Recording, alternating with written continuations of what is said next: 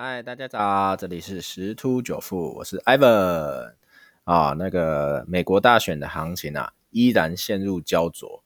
拜登呢，就差最后六张就可以入主白宫，可是呢，其实还是可能有变数啊。因为如果说呃，川普横扫后面那一些未开票的部分的选举人票，还是有可能逆袭成功的。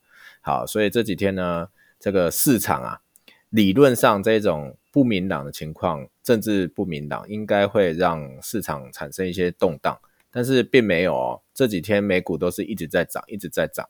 好，那为什么会这样子呢？好，其实应该是这样来看的哈。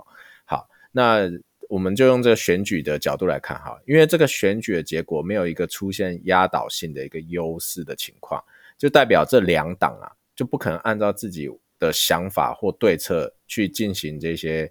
就是新官上任三把火，就是一连串的改革，那他们必须做出很多的妥协，所以投资者认为这一种政策变动小啊，足以减少市场上的波动，所以说其实这样的状况是市场最喜欢的一个情况啊。为什么？因为如果陷入僵局啊，那目前美国对于高科技啊，或者是医疗保健行业的监管啊，它就不能太紧，好，那所以这一块的那个相关族群啊。啊，就会开始去向上涨。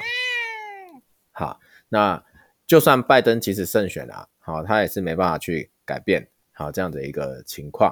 好，所以这就是说，呃，这个整体的环境啊，就会影响这个大盘啊一路往上啊。但是我们同时也要注意一下，呃，就是这个一路往上，但是涨势总是有停歇的时候。好，所以反观回来看台股好了。啊，那个昨天虽然有想要上攻一万三啊，但是并没有成功。那今天有没有可能因为昨天美股的上涨啊，今天又开高，也有可能。然后先先，因为我今天还没看它是不是开高。好，那有没有可能挑战一万三？也有可能。但是大家记住，今天是周五哦，所以有可能说，因为周五嘛，隔了一个周六周日，那什么变数都不知道，有没有可能会有观望或获利了结的情形出现啊？所以我研判呐。今天有可能是开高走低的情况，呃，比较高啊，因为毕竟那个选举的行情没有那么快出来。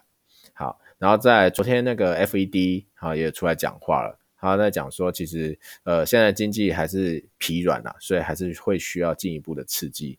那昨天有提到说，其实现在到底谁入主白宫不是重点，重点是 FED 接下来要提出什么样的措施来救市。振兴经济，那还有就是昨天呢，美国疫情单日新增人数又创新高，所以其实这个疫情的影响依旧存在。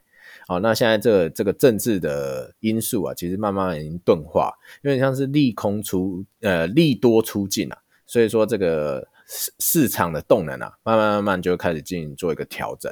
那这个，但是目前最呃，应该讲说最受惠还是属于避险的黄金，好，这两天哦就涨了大概七十美金，好，然后再就是比特币啊，就是虚拟货币这一块，啊，如果前几天有听我这个呃节目的，应如果有进场这一波应该还不错，因为我看早上呃最高已经快挑战一万六了，啊，但是要注意哈，啊，接下来是要面临准备回档的一个时间，啊，所以说如果说啊，你已经在比特币上啊，虚拟货币上啊，有一些这个收获的时候啊，可能要先入袋为安，观望一下。